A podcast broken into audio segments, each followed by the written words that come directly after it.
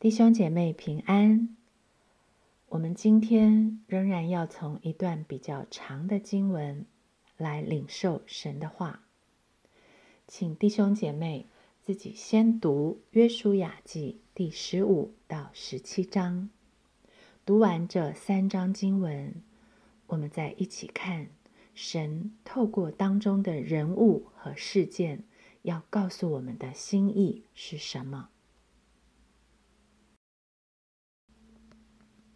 约书亚记十五到十七章，这三章经文看似平铺的叙述中，却出现了两幅让人印象深刻的画面。这两幅画面也形成了鲜明的对比。一幅画面是出现在约书亚记的十五章十四到十六节，人物的主角是加勒。这段经文是这样告诉我们的。加勒就从那里赶出亚纳族的三个族长，就是士筛、亚西曼、达买，又从那里上去攻击底壁的居民。这底壁从前名叫基列西弗。加勒说：“谁能攻打基列西弗，将城夺取，我就把我女儿亚萨给他为妻。”要知道，现在赶出亚纳族三个族长的加勒是八十五岁的加勒。年轻的时候，他的力量如何？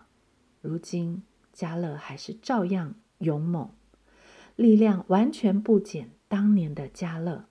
不仅仅自己赶出了强大的亚纳族三个族长，还鼓励年轻的下一代继续。他的脚步将最后未得的底壁城，也就是基列西弗攻取下来。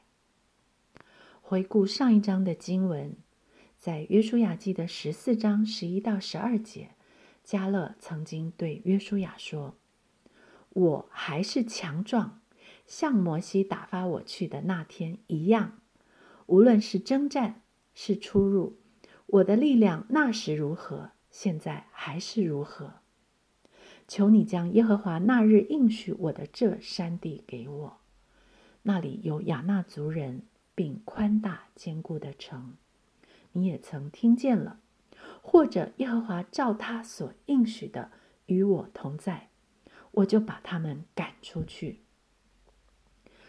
在接下来的约书亚记十四章十五节也告诉我们，希伯伦从前名叫基列亚巴。而哑巴是亚纳族中最尊大的人，在最强大的敌人面前，老当益壮的加勒，照着他向约书亚所说的，也同时是他回应了耶和华所托付的。其实，在这个时候，约书亚已经得了希伯伦为业，他可以安享晚年了。但是，因为他一生专心跟从耶和华他的神，一路就专心的跟着神走，神要他去，他就去。因此，耶和华神也果然照着所应许的，与加勒同在。这专心跟从耶和华神的不一样的心智，让加勒成为同一代的以色列人中其中一个例外。没有倒闭在旷野，而真正进入应许之地的人，也是这样不一样的心智，让加勒成为到八十五岁还被神重用的人。读到这里，我不知道神允许给我多少在世的年日，但是我向神恳求一件事，就是求神。可以一直使用我，直到我离世归父、欢然见主面的那一刻，我还是有用的。加勒的心智激励了后代的年轻人，也激励了我们。应许是给相信的人，应许是给专心跟从神的人。相信。与顺服是一体的两面，正因为里面的相信，才会带出外面跟从的行动。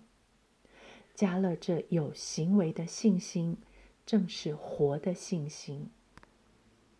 让我们再来看另外一幅强烈对比的画面，那是在约书亚记的十七章。约瑟的子孙对约书亚说：“耶和华到今日到如今，既然赐福于我们，我们也族大人多，你为什么仅将一揪一段之地分给我们为业呢？”约瑟的子孙说：“那山地容不下我们。”并且住平原的迦南人，就是住伯善和属伯善的正士，并住耶斯列平原的人，都有铁车。约书亚回答他们：“山地也要归你，虽是树林，你也可以砍伐；靠近之地必归你。迦南人虽有铁车，虽是强盛，你也能把他们赶出去。”约瑟的子孙就是以法莲和马拿西支派的新生代，跑来向约书亚抱怨，他们人这么多，所分到的地太小了；又向约书亚抗议，山地容不下他们，又害怕平原的迦南人有铁车太强盛了，所以无法将他们赶出去。要征地的时候，人多是理由。可是要打仗赶出敌人的时候，众多的人在铁车的面前却隐藏不见了，不愿现身出力，只要舒适安逸。这是不是同样是我们现今这个时代和新生一代的隐忧呢？圣灵感动圣经的作者，将这段经文的细节写下来。神要透过这两个强烈的对比叙述，向我们传达什么心意呢？这个时代多么需要像加勒和约书亚这样不一样心智的人！我们又要如何将这不一样的心智传承给我们的下一代呢？